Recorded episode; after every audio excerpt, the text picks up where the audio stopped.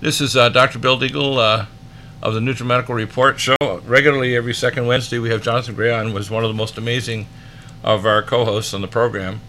He's been coming on the show for years, and he's probably one of the most brilliant uh, biblical archaeologists in uh, modern history.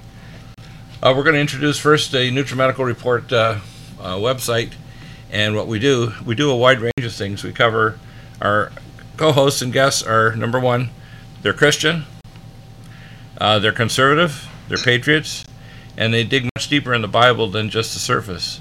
Uh, they're activists, and uh, we have some very amazing people on. Jonathan uh, does a tremendous amount of research in ancient archaeology. We'll be getting into that in just a moment. Uh, what I think people should understand is that when we are talking about the uh, the the Bible and other issues, there are a lot of biblical healing things. For example, most people aren't aware that uh, uh, the ancient Kohens were the healers. Uh, I'm a blood descendant of Mosheir, his family called the Naima family, that was uh, adopted the name of the Naimi tribe when they were taken to Eshvahan twenty-eight hundred years ago. So I'm a modern version in the sense of the ancient Kohenic healers. And didn't have to have insurance. In fact, the tithes went to keep the Kohens from going into business. But what we do now is we have the top-level NutriMeds, and God's giving me natural and supernatural gifts to try to help people heal from hundreds of different health conditions. Now we're relaunching our website probably within four weeks. Uh, and uh, we have ways of you emailing if you want a question answered on our Friday third hour firing line, which is uh, two to three p.m. Central, three to four Eastern Time in America, but it's broadcast worldwide. Uh, it's also broadcast on the Revolution Radio, and it's sent out on our R S S feeds to uh, Blueberry and Host Monster all over the planet. So it goes up many feeds: YouTube, Facebook, Twitter, Patreon, Spreaker, et cetera. And so when Jonathan comes on, uh, all his shows are not only archived but cross-indexed, and you can put in a specific word and find his show subtopics, and you can pull out a clip if you want to send it to your friends, which is pretty amazing. Now you see here on the Nutramedical website, uh, one of the first things is we have our age list, life support, glycemics, and NutriComplete. These are some of our top drinks. We have some specials right now. Uh, NutriSilver, I designed this with God's inspiration. It's the most powerful silver antipathogenic in the world. It is a enzymatic liposomal wrapped uh, angstrom silver that has been hydrogenated. So there's nothing like it elsewhere on the planet. It'll kill all known pathogens. I've also been graced with the only engineer in the world that can make the uh, Nick, uh, the uh, Nikola Tesla, Edgar Cayce monoatomic Tesla-activated iodine called Neutriodine. Right below it, both these are on sale. We have brain power vinpocetine, extremely neuroprotective. These studies have done to help. You can open this up and even put it topically along with our curcumin cream to turn off pain. Um, but it's amazing at protecting the brain and stopping seizure activity, say, in things like O C D or attention deficit disorder, and helping uh, block uh, cognitive decline and, say, dementia. Uh, this is a Power C Plus we carry. We also have, of course, a number of other uh, affiliates. We have our carrot bars for Carrot Bar Gold and Gold by the Grams. On the right-hand side here, you can see.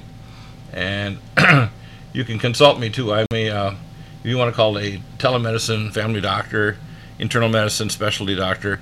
Uh, I have background in specialty in pretty well every area of medicine, from internal medicine, family medicine, pediatrics, toxicology, military medicine, surgery, intensive care unit, uh, bioterrorism, uh, you name it, I've experienced. I've been in, in practice now uh, and now retired total of uh, forty years, so I've been around for a while.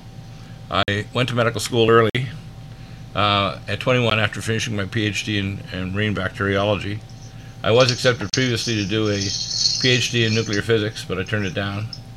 And uh, I have above government, uh, uh, above top secret uh, security clearance, so I know a lot of things that most people think is impossible, which is why I try to insert that into the biblical information that we talk about. Uh, you can actually contact us at eight eight eight, two one two, eight eight seven one, and the website is NutriMedical.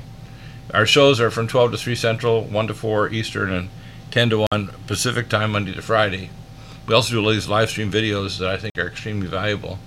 You can see our this is our current website, but it's going to be upgraded and made easier to navigate. We have our products, which is several hundred NutriMeds that are completely unique because they're bioactivated. They are um, delivered to jump over any gene defects or toxic blockades. They have the most powerful uh, nutraceuticals that you can't find elsewhere in the world. We have advanced technology like Lumen Photon, Mountain Red Velvet, and I'm making a version of Mountain Red Velvet that'll help for, for your body regenerate itself. Called a D R version that'll be coming out in the next few months.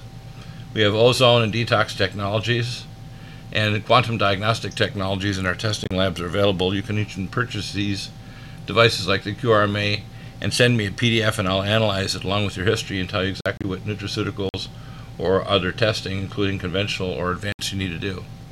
Um, so lots of technology that we have here. Now I want to get on to uh, Jonathan's PowerPoint, so we're going to uh, flip channels here, and uh, we will get that PowerPoint going now. Take a second to kick in, and we are going to do uh, slideshow from the beginning. Okay, this should pop up. Here we are. Uh, Jonathan, I want you to take over the dialogue here, and I'll try to keep the slides moving along with what you say on the uh, on the slide set. But uh, they never came out. I like how the titles are very uh, clever, because uh, this one deals with some very important issues that are central to Judeo-Christian belief systems, and, are, and there has been a lot of research in this area, and you know a lot of things that are not common knowledge within the Christian church. So let's uh, start. Well, Kirsty was bubbling. "I only just heard," she exclaimed. "But I'm told you already know about this." She crashed onto a chair and she looked me straight in the eye. "Well, what do you know about them? About those six Israelis dressed as Levitical priests who tried to get into the chamber?" "You've got to tell me," she pressed. "You know, the chamber that contains the Ark. The Ark of the Covenant. Well, what happened to them? Were they really rabbis?" I just looked at her, but she was not going to let go. Well, I paused for a few moments. I studied her wide eyes. I wondered just how much should be revealed at this time. "Well, we don't know if they were rabbis or not," I said to her. "However, we were in Jerusalem at that time, and we did have direct interaction with one person involved in the event."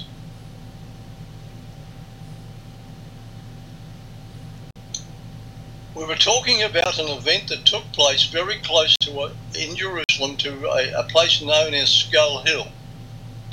It's always been its name because it is part of an old quarry face that was left as it was and has the appearance of a skull. Now, if you go into Jerusalem and then you head north outside the old city walls, the Ark of the Covenant is calculated to be three hundred seventy feet north of the old city wall. And this locates Arab territory. Well, that's interesting. Is that toward the um, the Mount of Olives? Yep. And uh, well, it seems the Israeli authorities wanted to move the Ark out of the Arab-occupied section of Jerusalem into their own territory. So reportedly, they allowed, or else they arranged, for six men who were dressed in the ancient Levitical garb to go in and move the Ark. Well, with this subject, if you're in Jerusalem, you just don't ask too many questions. It's a very sensitive issue, and I explained this to Kirsty. In fact, in matters like this, you don't ask too many questions at all. As I just said, you learn from experience that it's best not to get too nosy. And uh, to put you in the picture as well as Kirsty, my wife Josephine and I had arranged to meet our archaeologist friend Ron Wyatt in Jerusalem. However, on this occasion he was delayed in his home in Nashville, Tennessee, because he had to undergo a minor operation. But our schedule demanded we couldn't wait longer if there was a delay, that we had to fly out because we had interconnecting flights to other appointments that we could not miss. So we had to fly up before he came in. Now, on his visits to Israel, Ron has often quite stopped by the antiquities office and asked if there was anything he could do to help them. He had certain electronic equipment and some experience using it, so our team was able to help find things for them that they sometimes had trouble locating. Well, that night, when Ron flew in, he was to meet them down at Zedekiah's cave. And they went into the cave. Zedekiah's cave, by the way, is a, a hollow, hollowed-out area underneath the, the streets of Old Jerusalem, inside the city walls. But it has a tunnel going from it northward towards Skull Hill. So in any case, they went in, and once they were inside the cave, at the entrance to the tunnel that goes north, they stopped. And the antiquities man said, "Ron, six men went down this tunnel to move the ark to a safer place, but they didn't come out. Would you go and see what happened to them?" Now, I should say that the Israelis are not cowards by any stretch of the imagination. And as it was, the six missing men who entered the tunnel had walkie-talkies, two-way radios with them. And undoubtedly they were in contact with others at the entrance to the tunnel who did not go in with them. We can only surmise that they must have made some horrifying noises as they died. Otherwise, some people would have gone in to see what happened to them. But nobody would go in. Well, Ron had been in before several times, and when Ron went in this time, there were the six men lying on their backs, dead. Now, from the beginning of the tunnel in Zedekiah's cave, I've placed uh, an aerial view here uh, with the, the tunnel going north from the, the cave. From the beginning of this tunnel in the cave to the actual chamber containing the Ark of the Covenant is an estimated three hundred seventy feet. Now, for those who deal with meters, it would be about one hundred fourteen meters. And the six men had progressed approximately seventy feet, twenty-one meters, along the tunnel when they died. And all of them died in the same place together, and they all died of a stroke. Mm. Now, um, I, I spoke to a, a medical doctor about this a little later, and uh, I was informed that every one of these men was found with both their eyes crossed, and the medical doctor assured me that this was evidence of a bilateral stroke, a stroke occurring on both sides of the body. And this allegedly happened to the whole six of them. Anyway, when Ron saw what had happened, he went back out and told the antiquities guys. Now, that brought along some rescue baskets made of light weight alloy with ropes tied to them in case Ron was able to go in. So he took a basket, he picked up each body one at a time, put it in the basket as the men at the tunnel entrance pulled the basket out. When they got one to the entrance of the tunnel, Ron took another one, then went back and did another until he got all six of the bodies out. Now, Ron did not ask what they did with these men. He didn't ask anything. He was asked not to say anything.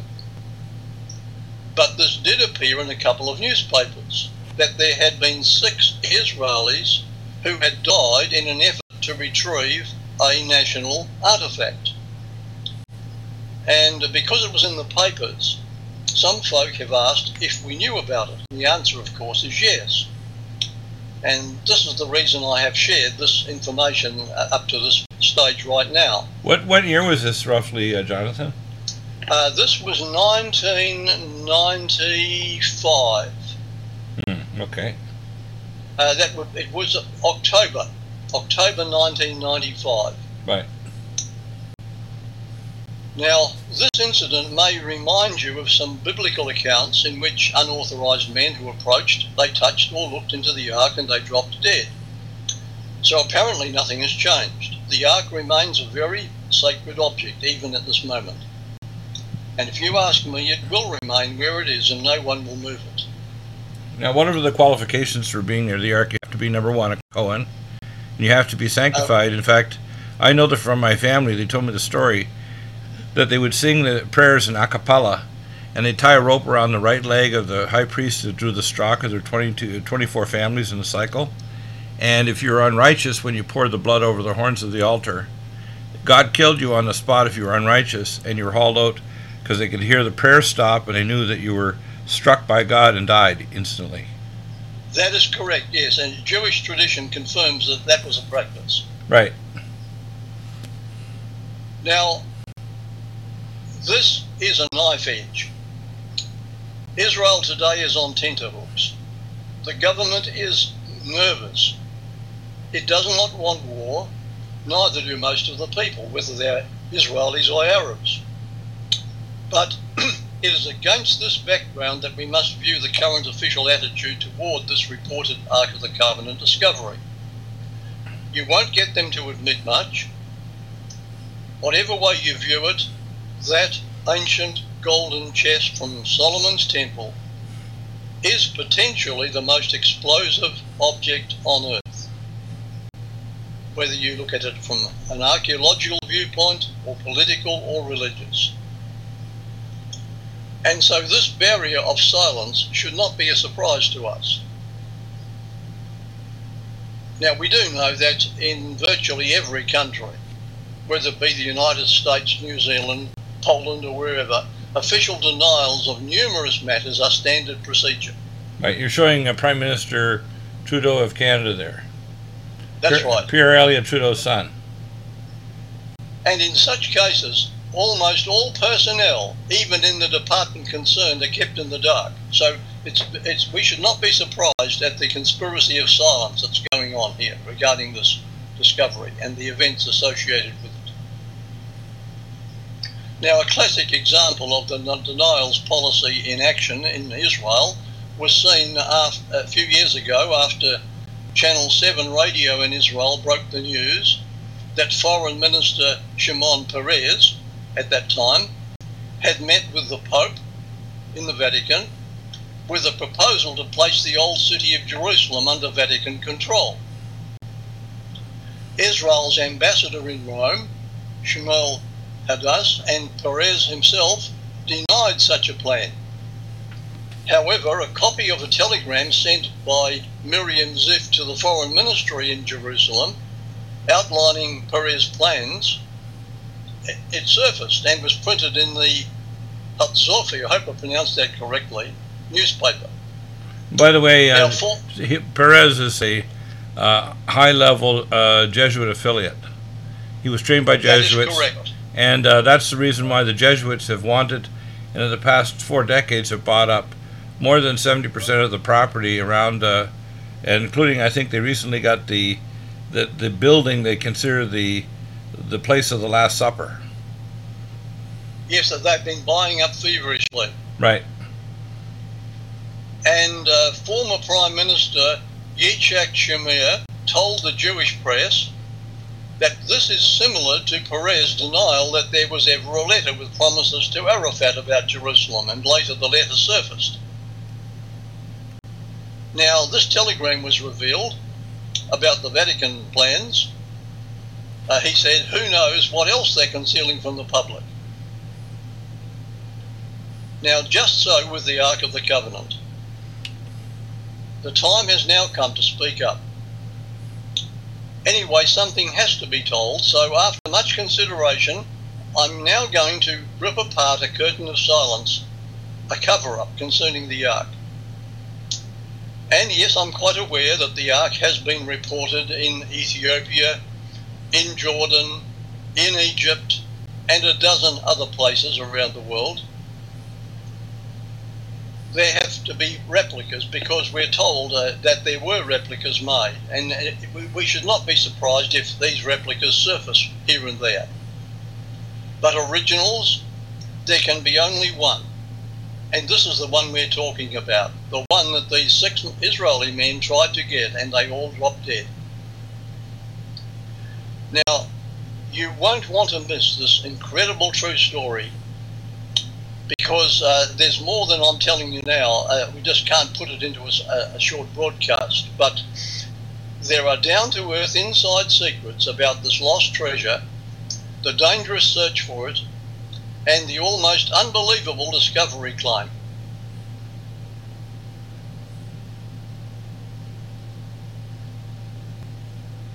And when you face all the strands of evidence, what else can this be but the Ark?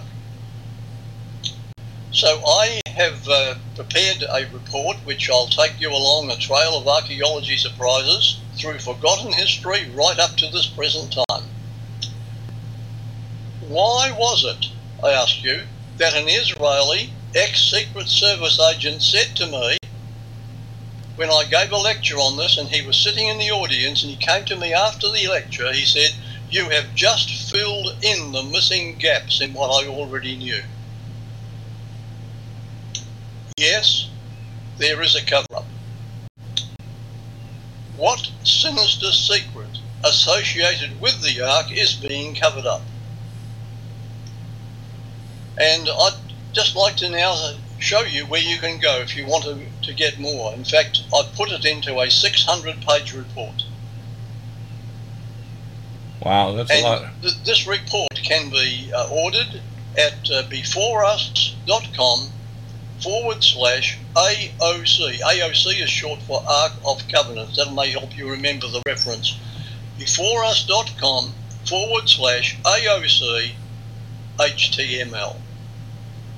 My best wishes go to you as you go on this incredible and exciting discovery search. Now, uh, Jonathan, a couple of quick, quick questions.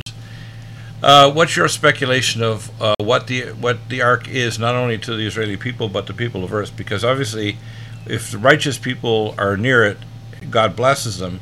But if unrighteous get near it and touch it, they die. What what do you think the Ark actually is in terms of a, in a sense, a spirit machine? Or uh, a, a, a literally a link with God. What is it? I have my. Well, I, I would I would say it's a spiritual. It's a, this is a spiritual attribute of the Ark, not a physical one. Right. Uh, the, the Ark actually represents the throne of God in, in the heavens, uh, which is founded on uh, His laws of love, which in human terms are summed up in the Ten Commandments: love right. to God, love to man. The first four commandments. We will demonstrate by our love, our love to God will be demonstrated by our respect and obedience to those first four. And our love for mankind is in the six that follow. Now, because we've all, all of us have sinned, and sin is violation of God's holy law, which is the foundation of His universal throne. Because we have, uh, we have all sinned, we are all subject to death, because no sin can live in the presence of a holy, sinless God. The two can't dwell together. And uh, so we are subject to death, and we can't help ourselves. This required intervention from God Himself, and He became man in order to suffer our wants, to share with us our pains, our sorrows, our disappointments, to demonstrate His love to us, to show us an example of, of the kind of life He wants us to live, but then promise His Holy Spirit to live in our hearts and give us the overcoming power. Now, the Ark of the Covenant was to illustrate that wonderful rescue plan that I've just tried, tried to briefly describe inadequately as I have. Now, the Ark itself was a, a, a wooden box a, a, overlaid with gold, and inside that, in the very heart of it, was the Ten Commandments written with God's own finger, which was given to Moses, and Moses was instructed to place it in the heart of the Ark. That that represented the the basis of God's throne, a, a, a throne of law and order, uh, summarized in the Ten Commandment principles. What were the other items now, in the in the Ark? Cause when the high priest went into the went into the second uh, room of the, uh, the tabernacle, the temple, right. once a year. He placed an atoning blood of, of an animal which represented the coming Messiah who would die as, as the sacrifice. This sacrifice, the blood of the sacrifice, was sprinkled on the lid of the ark, which was known as the mercy seat.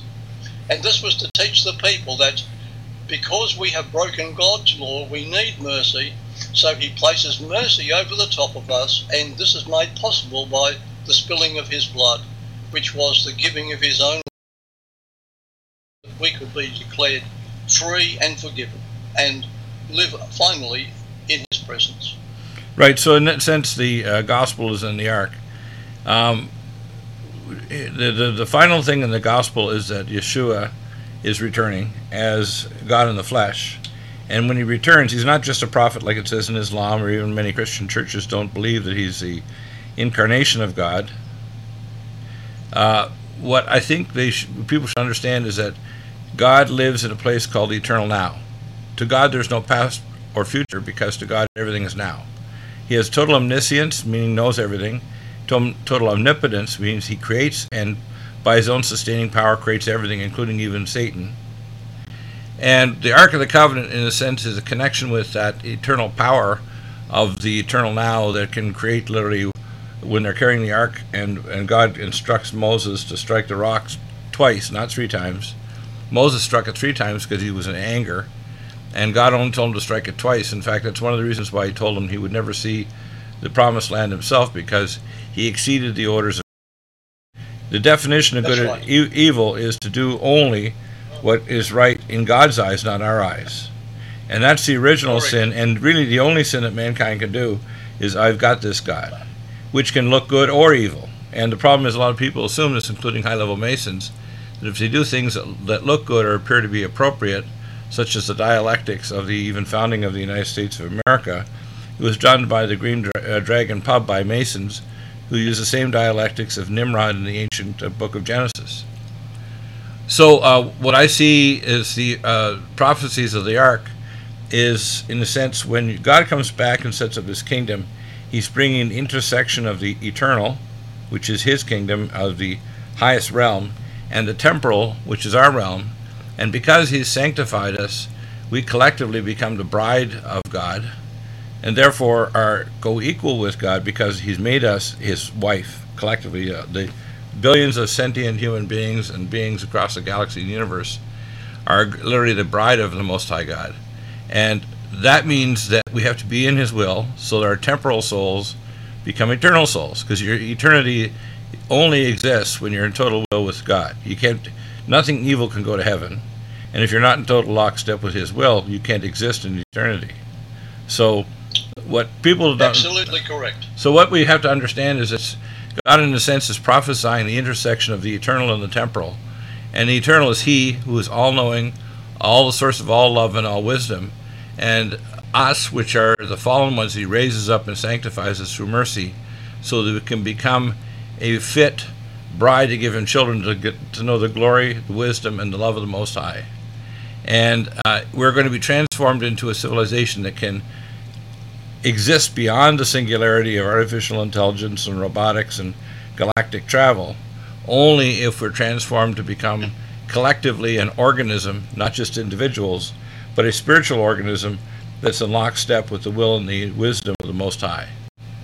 And that's what's being missed in the gospel. They think, so if you're just a nice person or doing a bunch of nice works, God doesn't grade on a curve. He grades and has, I call, a group ticket to go to heaven, because you you get people to have a relationship with God, and he transforms us and washes us of our sins.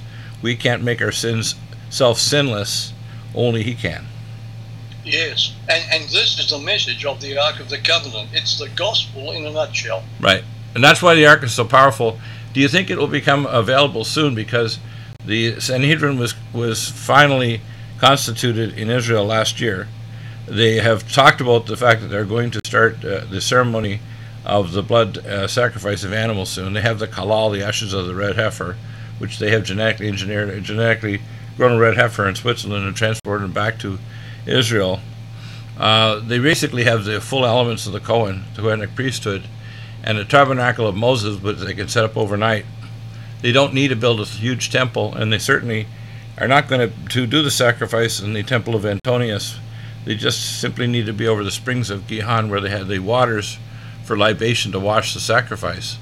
So to me, all the elements are there. The fact that Jared Kushner is his son, and two of the children of, of Donald Trump have been married Jews, and uh, Israel is perched uh, on a peace treaty now with the Sunni Muslims, terrified about being bombed by Iran and Russia, that they're racing toward Israel and America to save them.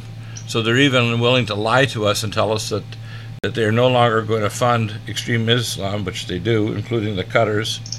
Uh, Qatar and Saudi Arabia themselves pay for mosques, and they pay even for people to do Hajj or travel to uh, Europe and America. They actually pay them. So um, I believe we're within months and years, rather than years and decades away from the culmination of history. I can tell you that the physical peace treaty will happen probably in the first term of Donald Trump, between now and two thousand twenty. But I don't know when the first day of the sacrifice will start, but by rabbinic law, the only day it's allowed to start is on Sukkot. And if you take twelve thirty days from that, it brings you to Yom Kippur, where the sacrifice is cut off by biblical prophecy, and thirty days, sixty days, thirty days later is uh, Pesach, which is Passover, exactly the halfway mark of the twenty-five twenty days of the last seven years of in a three hundred sixty year a day calendar, uh, and the twenty-five twentieth day is Yom Teruah in Hebrew, which means the Feast of the Long Blowing or the Feast of Trumpets. So I think we're very close. I can't tell you the day, but as we are watching like uh, Watchmen in the Tower, um, it's very probable in the first or second term of Trump, most likely the first, because when the drums of war beat as loud as they are now, peace is inevitable, but it'll be a shaky peace, and then there's going to be this religious phase, and when that happens, it'll be broken in the middle according to the prophecy, and it'll culminate in a war that if God had not shortened the days, no flesh would survive. So we're going to go through the roughest time the human beings have had in history, even from previous falls of in civilizations. But this fall is going to be much more vicious than anyone that's ever occurred before. And people need to be spiritually prepared for this, because the presence of the ark now in this history is very, very telling. It tells us that God is willing to give grace and a pathway to have a relationship with him, no matter how short their lives are, because of the disaster that's coming. Many Christians are going to die uh, going through this from either persecution or not believing the danger. And there will be a remnant survive, because God wants his people on the earth populating after this destruction occurs. But there will be no evil permitted to live on earth. There'll be no evil thing or evil person allowed to permitted to live on earth, because the uh, rapture, as some Christian churches teach falsely, as Jesus said, where the vulture is, there is the body in the valley of Gehinnom. The real issue that Jesus taught in the Aramaic Bible is that the rapture is just like Passover, to take over out the evil, not the good. And so the rapture will be an event probably in the middle of the tribulation where evil will be taken out of the earth. And as God is cleansing the earth of evil, the war will end. And it's only the things that God does, not man, that will end this war and prevent the destruction of the biosphere and human race. What do you think? Well, Doctor Bill, we're very close to the end, that's for sure. Oh yeah, and the Ark of the Covenant is a sign. Do you think that you're with your friend Ron Wyatt? Now, Ron, I think, is, is gone now. I don't think he's with us. Is there anyone else that's following this research, or the uh, Antiquities Society there in Israel? Are they just, are they been suppressed? Because Bibi Netanyahu is a C F R member and a globalist, and I would imagine his global bankers behind him are trying to tell him to be quiet over this issue, even though there's probably some uh, religious Christians that are of Jewish background uh, in Israel. I remember they're from Dizengoff Circle in Tel Aviv, and religious believing Jews that know the Ark of the Covenant is very significant, although they may not fully understand it. Well, uh, officially, uh, it's a, there's a big cover-up.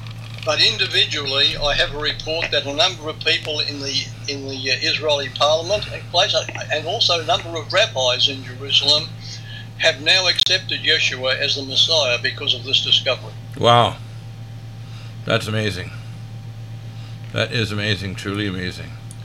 Um, thank you, Jonathan. Again, our show is usually every second Wednesday, and I think when we're looking at the schedule here, I think you are coming up this Wednesday, which is uh, June twenty-first at uh, two o'clock Central Time in America. We will have this, uh, it's being simulcast everywhere now, uh, across the world through YouTube, Facebook, Twitter, Patreon, Spreaker, uh, Google Play, uh, many other platforms now. But we'll also be putting it up on our Deagle Network. You can uh, watch the videos free. Do support what uh, Jonathan's doing. Again, go to before us dot com, and he has many ebooks and uh, packages.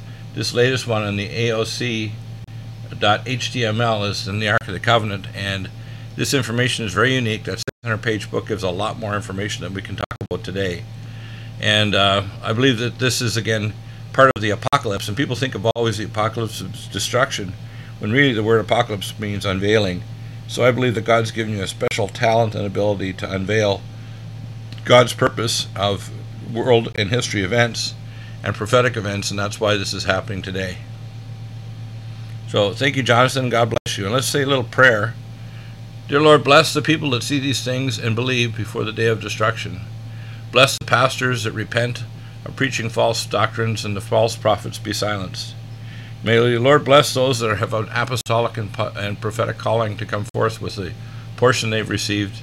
May a vast cloud of believers prepare themselves to be the bride of the Most High, the sons of Issachar, and the, uh, the Bereans, the ones who are ready for the coming of the Most High God and the return of the Eternal One, and the intersection of the Eternal and the Most High God and the Ark with the temporal human race, now uh, receive the epiphany of God's Spirit and transformed into a collective being, literally the host, the, the flesh. This is why I think the initial construction of the of the temple in the desert with sea cow skins being white outside and red inside, with the hearth of the brazen laver and the Holy of Holies are literally temporally like the heart and the brain, and the sea cow skins are like the skins of the body. And you know, we are the temple of God. And when we are collectively the temple, we are also the bride of God. And I think people, when they grasp that, they realize we're much more than just a physical temporal being with a relatively pointless existence. But we are collectively serving God's purpose to create a descendants that can get to know the wisdom, the glory, the wonder, and the beauty of the Most High God, so that we are fit to become a galactic civilization to the glory of the Most High, rather than one in, in a sense in uh, lockdown on a little planet, or ready to consume ourselves in a thermonuclear, scalar, and biological warfare, which, if the globalist bankers and Satanists have their right, Satan will be the master abortionist of the human race, and that's not what God's purposes are. The destroyer, because he cannot destroy God, will try to destroy his children. That's us. And it's our purposes as his remnant to be salt and light, to prevent that from happening, to get the gospel to the truth, to the people, to empower them, and make them realize there is hope, not just physically for a future, but spiritually there is hope for an eternity, where the temporal and the eternal fuse in a world that exists not only in this plane, but in the eternal plane, so those in the future will never taste of death. Praise the Most High God. Amen. Amen. God bless you, Bill. Yeah, thank you, Jonathan. You did another amazing show again today, and I appreciate it. We'll see you on Wednesday for the radio program, and this will be broadcast and posted everywhere. And, Bill, what time is it again Wednesday, please? It's going to be the last hour as usual, same time as usual. Yeah, That's which seven A M New Zealand time, okay. Yeah, it's going to be basically at two P M Central uh, and uh, twelve noon uh, Pacific time. twelve noon Pacific, okay. Yeah. Thank you. God bless. God bless.